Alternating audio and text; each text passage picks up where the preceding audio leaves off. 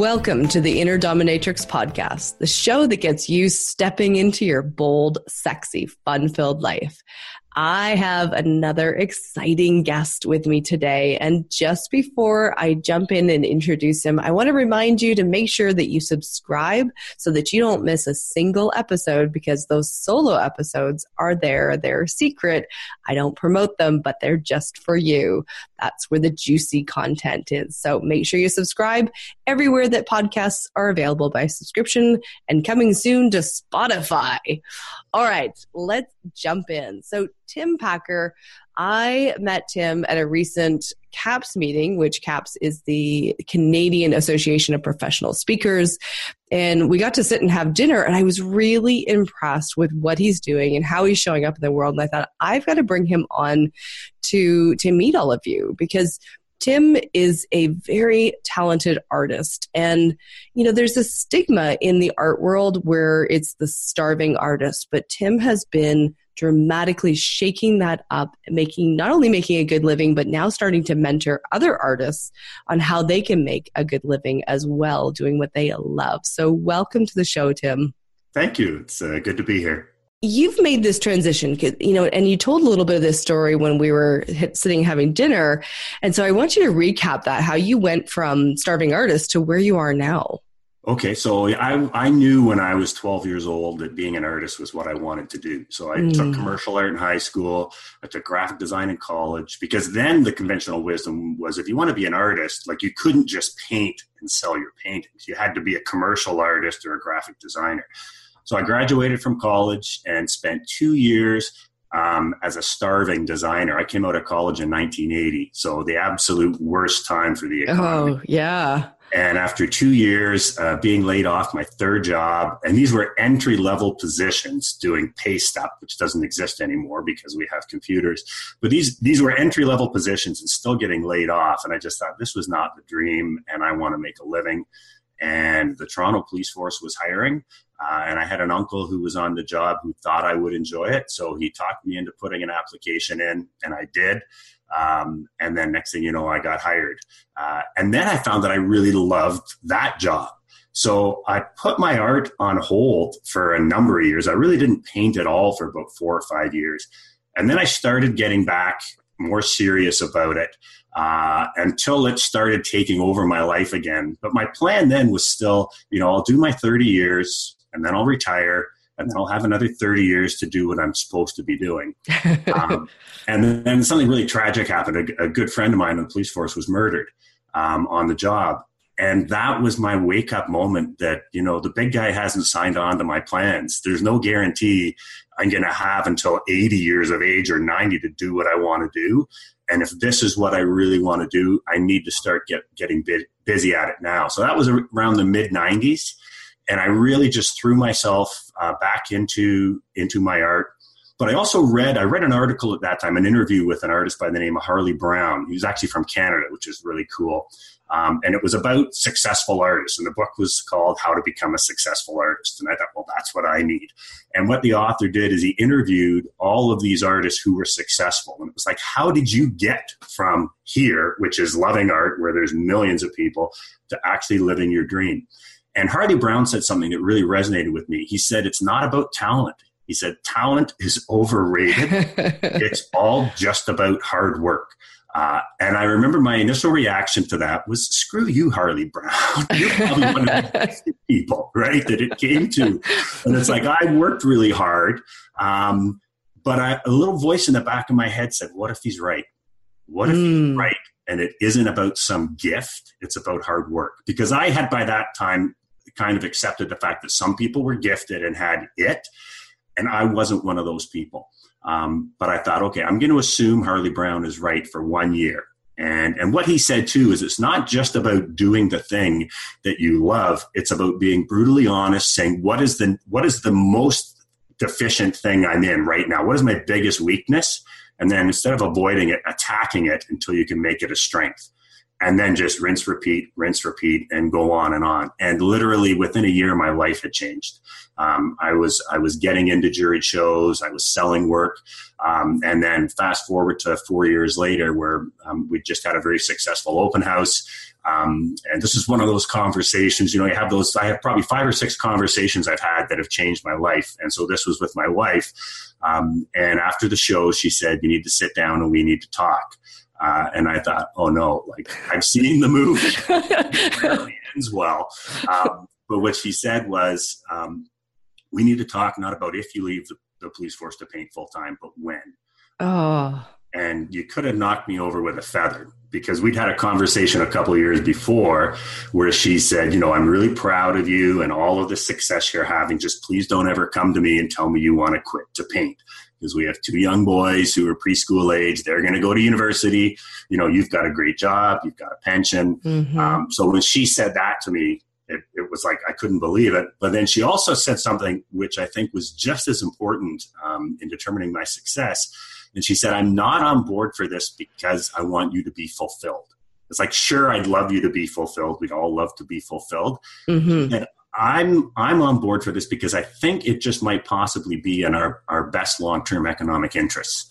And wow. as long as you are willing to take this on with that in mind, um, and also if it ever becomes apparent that this is not in our best long term interests, then you will put on a suit and go get a job she said, I fully support this.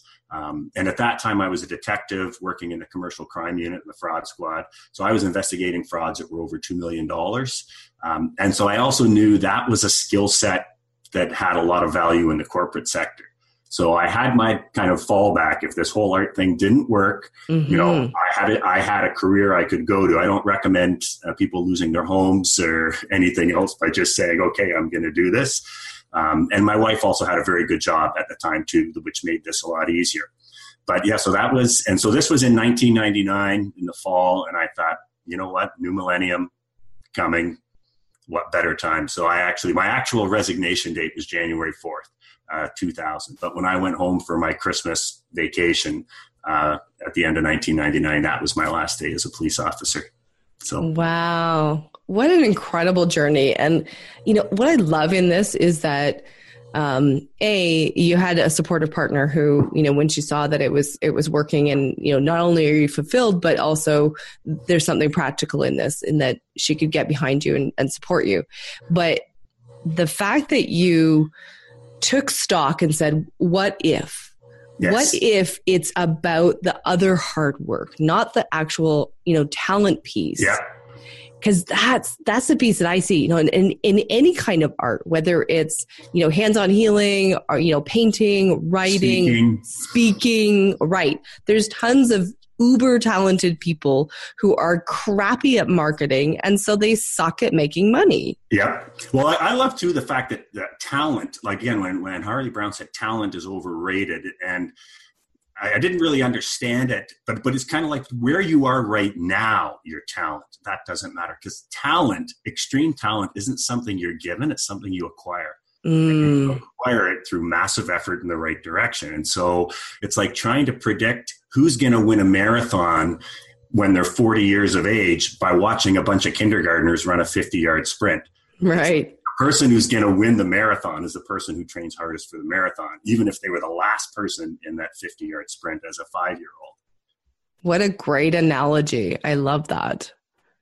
Because it's true. It's what are you nurturing? And and the fact that you sat down and said okay what is what's my greatest weakness? And let me funnel a whole bunch of energy into you know learning how to get that better learning how to make that work. And and i know for myself like I've had people recently say to me, "Oh, you're so good at Facebook. Like, are you natural?" I'm like, far from it. Like, I was the worst Facebook person eight years ago. Like, ugly, ugly.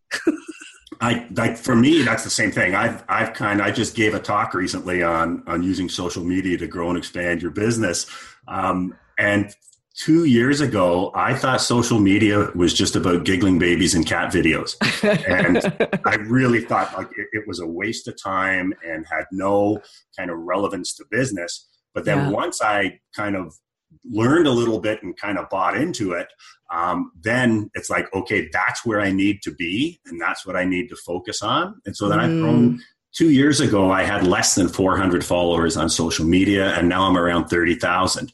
Um, and again, people, when I gave the talk, it was a lot of people my age, and they were like, "Oh yeah, well, you're good at this." And it's like, I didn't grow up with this either. I yeah. started learning how to do Facebook, Instagram, LinkedIn, YouTube like 18 months ago. But it's like, you know, I realized that if I wanted to, and, and for me, the reason I got into social media was I, I had a, um, a, situation, I guess about two years ago. I had a show uh, at a gallery in Yorkville um, and it was like the it was like the movie version of an artist's successful show. Um, mm. There was so the show opened at six o'clock. There was a red carpet leading from the front steps with the velvet rope. There was a lineup of people waiting to get in. Wow! They came in. They were greeted with live music, and there was waiters walking around with trays of drinks, and sold stickers were just going up all over the place. Um, and I realized that I also, as I was seeing the sold stickers go up, I had a very good year, but I realized I was going to make over $200,000 that year as an artist, which is like insane. It is. And, wow. And so I, I kind of basked in the glow for about 20 seconds. And then I had a really strange reaction. I almost felt guilty um, because mm. I've realized like I'm living the dream. I have achieved my dream, but it's not because I'm special. It's not because there was anything extraordinary about me. It was just that I, I was able to figure out what I needed to do and then do it. And over 18 years, become an overnight success. Sort of. yes. But I, I also realized that, you know, everything that I've done, there, there are there are probably millions of people around the world who have the same sort of skill level that I had as an 18 year old, 20 year old, or whatever, um, and then as a as a 35 year old when I started getting serious again. Mm-hmm. Most of them, first of all, don't believe they could ever have a successful career as an artist, and even those who give it a try are probably going to direct a lot of their energies in the wrong places. And it's like I have mm. all this mm. information, and I thought if I get hit by a truck tomorrow, everything I've learned about how I got from there to here is gone and so I decided right then and there that, and I'm a, I'm a big believer in karma too. I, I think, you know, when, when things are going really, really good, I start to get a little worried because it's like, I don't deserve this. And, and every, you know, in every life, a little rain must fall. so I thought, I'm, I'm also a big believer in hedging my bet. So I thought I'm going to commit to giving back and giving back everything that I've learned. So I started my YouTube channel and I thought I'll, I'll do these great videos. I'll put out all this content. Um, and so I went and we invested like $25,000 in equipment to do these super high quality videos. We put the videos up on my YouTube channel. And six months later, uh, I had 20 views of each video. I had like eight subscribers. And, uh, and it was like, you know, if you build it, they won't come, not necessarily. no. because they've got to know you're there. And so that's actually why I got into social media was to promote the fact of the YouTube channel. Um, right. And, and and I and so I discovered Gary Vaynerchuk. So anybody that's interested in social media, like everything I know about social media, I learned from watching his videos. But I started really getting active in social media to promote the YouTube channel. And a funny thing happened. It started leading to more and more and more direct sales to clients. Uh, to the point that um, I guess two years ago I was in about 12 galleries um, and I was starting to get all these requests uh, directly from people who were seeing my work on social media about buying work. And I was just saying, well, you'll have to go to this gallery, you'll have to go to that gallery. And I realized that's really not an effective business strategy if mm-hmm. I'm doing all the promotion mm-hmm. and I'm sending them someplace where the gallery's taken 40 or 50%. Um, so I started cutting out galleries. Um, and then last year I was still in about seven galleries and I did more total sales to clients than all those seven galleries combined. Wow. So now I'm down to three galleries, just the three original galleries that really had a big impact in, in helping grow my career. Yeah. Um, a big believer in, you know, you dance with the one that brought you. So I'm yeah. staying with them. As long as they want to have me, I'll stay with them because they were good to me when I needed it. Mm-hmm. But uh, like my business has just changed so dramatically because of social media. And, and I'm just really excited now about, about where it's going to go from here because I really feel like it's just started. So I love it. Yeah. And you know, you say because of social media, but really it's because of your diligence to figure out how to make social media work, your dedication to learn how yeah. does this actually, you know, work and get those following. You know, yeah. it, that's that's the key. And you learn that. You you know, you didn't it wasn't an an innate skill. It's the same for anything. Right. So the person that works the hardest, uh, and especially if they apply it in the right direction, yeah. We're going to do the best in the long term and, and everybody thinks there's some secret or some gift you know? I, I, love that when people say to me oh you're so lucky you have this gift. I'm seven years old no one thought i was gifted. Right. 17 no one thought i was gifted. Even when i left the police force no one thought i was gifted. But now at 56 it's like oh you're lucky you have this gift. Yeah. 35000 hours of painting will give you yeah yeah. And you know, and I always remember like my girlfriend, she was um, a jazz singer for years. And, you know, there was there was always this talk in the industry of like people being mad at certain singers who made it big and going, well, they're not the most talented. And so they shouldn't be the ones. And it's like, well, but they did the marketing you know and and it was that conflict between well you know if you're really good you shouldn't have to do the slimy marketing that that is a that leads me to something that's one of my favorite things, which is about being pe- people who are romantic about what it is, and they spend all their time, um, you know, thinking about the way it should be mm. instead of living in the world the way it is. And I loved the the thing that Darren Lacroix said at, at the Caps Talk the other day. He said, if you want to be a speaker, a professional speaker, you have to remember first of all, you're in the business of speaking and if mm-hmm. you forget that, you won't be speaking at all. And yeah. it's the same thing. If you want to, as far as I'm concerned, there's only one reason to want to be a professional artist. And that's because you want to be able to get up every day and go in the studio and create whatever it is you do. And you want to work your entire life to achieve your maximum potential. That's that's why you want to become a professional artist. Well, the only other way that you could do that is to be, I guess, independently wealthy um, or have a very rich spouse or someone who just allows you to go in the studio and paint. Yeah. If you don't have that, the only way that you can find a way to make that your life is to make it a successful business.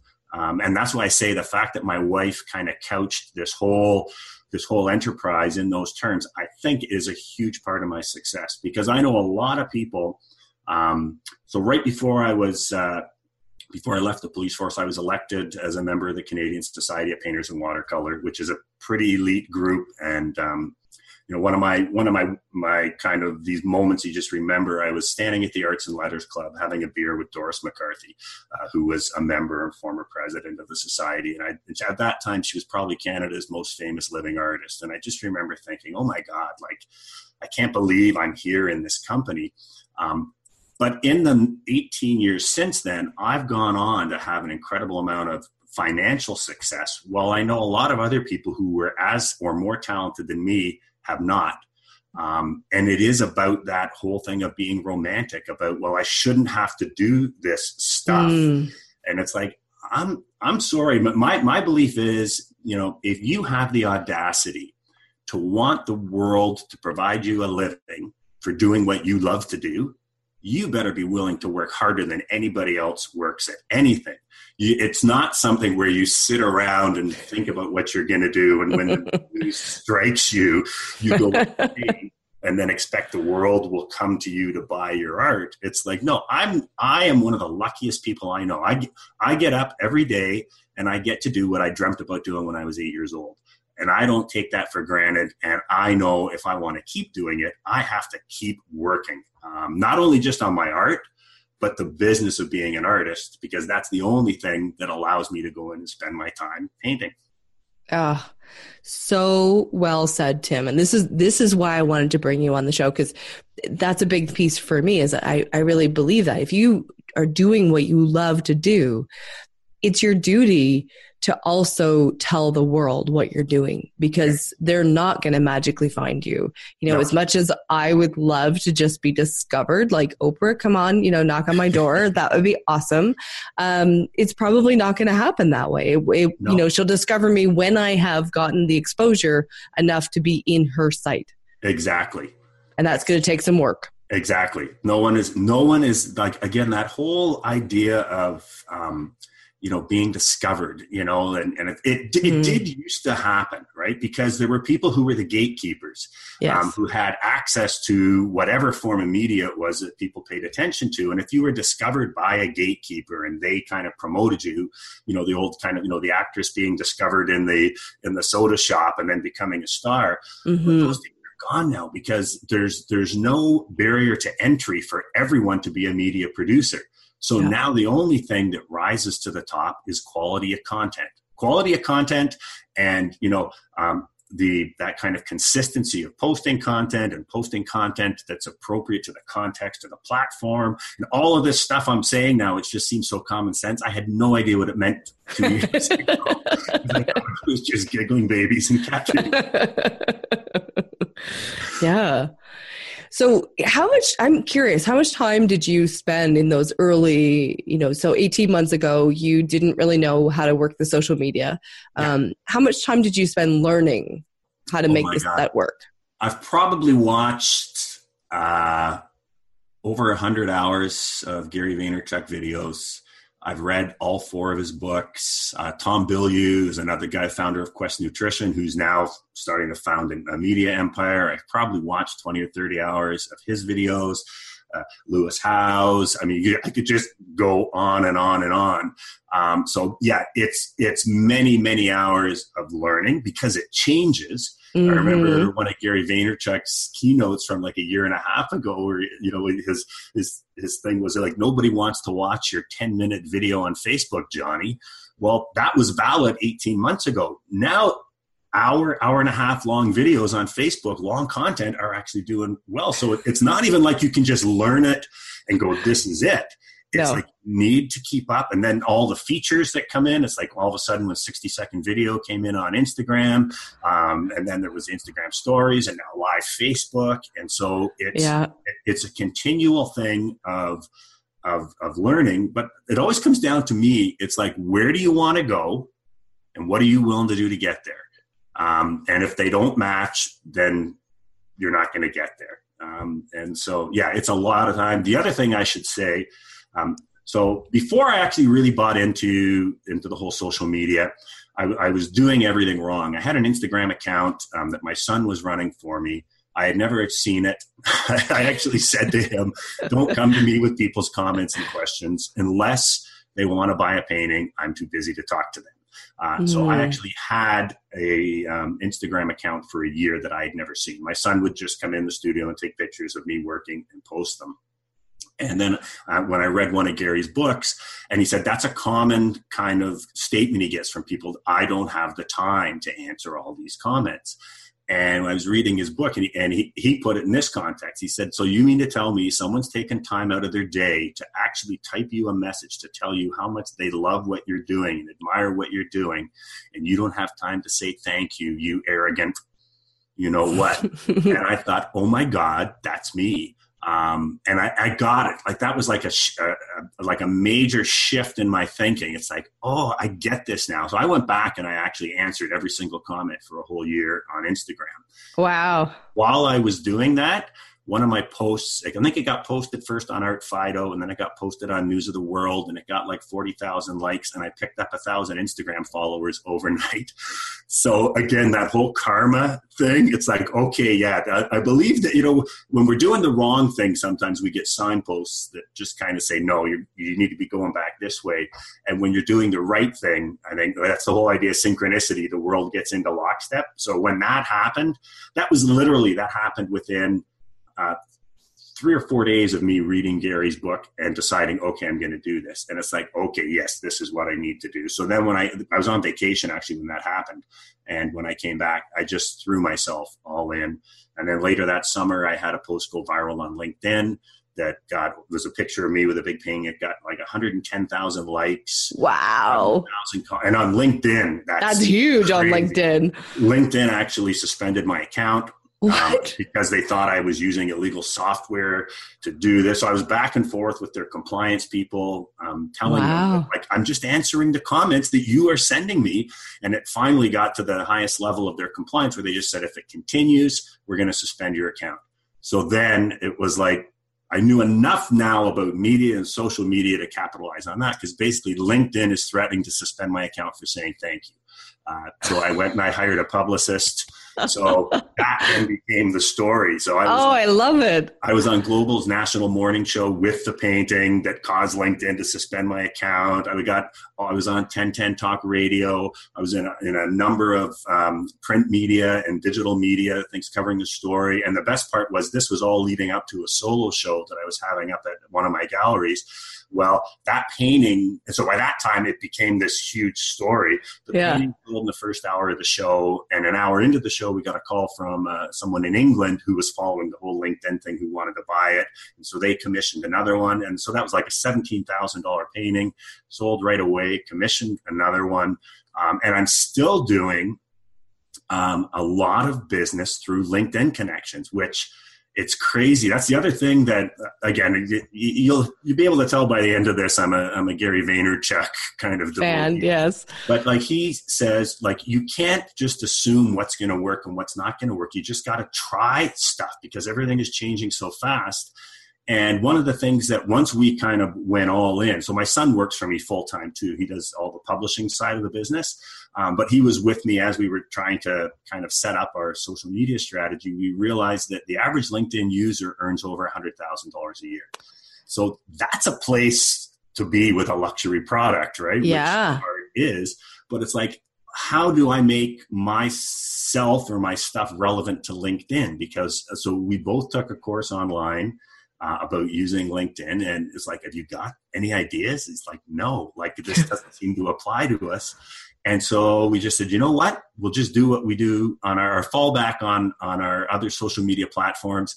Is that the at the very least every day we just take a picture of me at the end of the day with what I've done that day, um, and we post it on our social media sites. And so we just started doing that with LinkedIn. This was the second post we did and it went bananas. Oh my um, goodness! And then that actually got me in Gary Vaynerchuk's weekly newsletter because I really him and said, Gary, you won't believe what's happened. You know, I've followed all your stuff, all your directions, and you know, and I actually couched it in a lot of the language that he uses too. It's like I know you say it to see if it works, and it's like who thought LinkedIn, but yeah. Um, so yeah, so I was in uh, his Hustlers Digest, the newsletter, the picture of me with the big painting. Yeah, and that was I guess a year ago and now now i'm mentoring this young artist which that's something i'd actually like to talk about because that's that's just going crazy as well yeah. And, you know, it's like, I know you and I had talked about this piece where you, you were having a bit of an internal struggle because originally you, you, you've built all of these YouTube videos you wanted to share because you really wanted to give back to the art community and knowing that so many of them are in the starving artists. So, you know, you kind of had that mindset of like, oh, I, am not going to make my money off the backs of artists, which yes. is what you said to me. And, you know, so you're going to have these wealthy patrons to pay your way. And yet, you know, that's kind of a disservice to the artists. I've just actually realized that. And that's, that's, I mean, how long we got here. Um, but the, the other thing that I find is so important is associating yourself with other people who are like minded, who will give you a kick in the butt when you need it or, or have a change in your thinking. And that was one of the things that I've got at the CAPS meeting um, as well from, from Darren and also just talking with yourself and, and other, other people there that, you know, it, it's like if I'm, I can only give so much of my time if I'm doing it for free. Uh, and I mm-hmm. believe that will have impact. Um, but if I'm going to give more time, I need to be compensated for that because otherwise it's taking away from my earnings on my other side of the business. And do I think that by devoting more time, I can have much more impact? Uh, yes, I do. And then the question is, well, who are you to deprive people of that or of the of the choice to pay for that if they right. Um, and so that's that was like a huge shift that I just got my mind around. So I still plan to put a ton of content up there for free. And if someone wants to do like what I did with Gary Vaynerchuk and watch 100 hours of video, yes, little nuggets that apply to them, then that's fine. But if somebody wants, for example, an intensive program on on how to price and sell your work, then I'll create I can create a product like that that for those who are really serious they can purchase it and it will be much more um, focused in terms of giving them the content they want but that's going to take a significant amount of my time to do so at the end of the day you need to be compensated for it absolutely and i'm cool with that now and the other thing too i mean there's that whole um, mindset of people value what they pay for. Yes. You know, we want to say, oh, money's not real. And, and I talk about that money's not real, but yet we're so conditioned that it's not valuable unless we put money out. So and and there's huge studies. So I remember back in the days when I was doing massage therapy, um, there was a whole provider study that was done, third party provider payer thing, and it was done in the physiotherapy world, and they showed that the outcomes were significantly reduced the more detached the person is from paying for their their sessions. Totally. So if the car insurance is paying for it, their outcomes are like 75% less than if they're paying for it out of pocket. It's astronomical. That was another aha moment again at the at the talk on Monday when Darren said, you know, you've got the exact same video. Person A is watching it for free. Person B is paid $150 to watch it. Who do who is going to get more out of it? Obviously the person who's paid because they're invested and they want to get maximum value. And that was another little aha for me. It's like, okay, get over yourself. Um, and, you know, and, and the fact that, oh, you know, like you can't charge for your work or, or somehow the thing that I had is almost the same way that a lot of artists think by selling your work, you're kind of being commercial and kind of mm-hmm. selling out. I had I've never had that with with my work, but I think I kind of had that with my teaching and the information that somehow it was less pure if I was charging for it. Mm-hmm. Um, and that exactly that analogy, just that that's kind of that's gone now. So I'm really excited now about what's ha- what's going to happen in the next year and a half because now we're actually going to start looking at. It. I've I've got a book that I'm going to be starting, and we're going to be creating some programs specifically for those who are really really serious about pursuing a career as an artist. I love it. I love it. You're going to create a, a really significant impact with that and shifting people out of the idea that being an artist means you're going to starve. You know, that, yes. that needs to change. So brilliant. Um, I know we could talk for another hour, but I do want to be aware of our time here. Um, so you have a solo show coming up. Tell me about that. Yeah, so that's at uh, 2104 Dundas Street West. So it's a pop up gallery. So that's another thing that I'm I've just got into this year. The fact that now I have the ability to reach my fans. It's like okay, you still need a bricks and mortar place on occasion to show your work.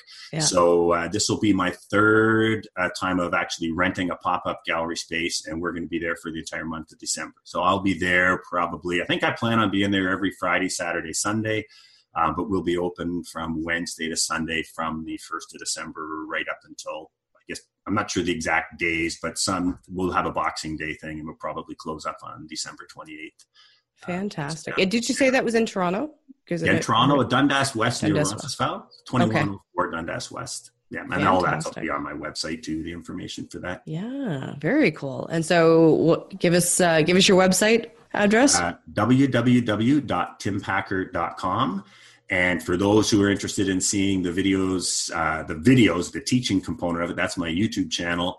And that's uh, youtube.com forward slash C forward slash Tim Packer Fine Arts. All one word, all lowercase. Love it. And you've got over a hundred videos in there so people can really dig into some juicy content. Um, they can. And it's, yeah. it's actually, it's funny, you know, when I watch a lot of the videos about entrepreneurship, it's like, well, you could just substitute artist for that and when you're watching my videos where I say artist, you can just substitute entrepreneur uh, for that because it does just cross over so Absolutely. Much. There's there's so much overlap, and you know, yeah, it's great to have somebody who is specifically in your field for certain things, but for the most part, the information is so transferable, and it's good to hear it from a different segment which was the other reason I wanted to bring you on. Yeah. Well, I, again, just look at look at the. I'm just thinking about how much value I got out of the meeting on Monday, and it's a professional speaking uh, seminar. I I do some professional speaking where I speak to large groups of people, um, but that's not a big part of my business. But the, some of the insights that I got at that meeting are so trans transferable to what I'm doing now, and actually are going to have a bigger impact on the next year of my business than any meeting I could have gone to with a bunch of artists talking about art So, oh wow, I love it. I'm so glad you came out. We got to meet, and nice I am delighted to have had you as a guest here, Tim. Oh, thank you. It's been a pleasure for me as well. Thanks for tuning in to The Inner Dominatrix, the show that lets you step into your bold, sexy, fun filled life. If you enjoyed this episode, I would love for you to tell your friends about it. And if you're ready to own your inner dominatrix, then hop over to my website, innerdominatrix.com, and let's have a conversation to get you rocking your bold, sexy, fun filled life.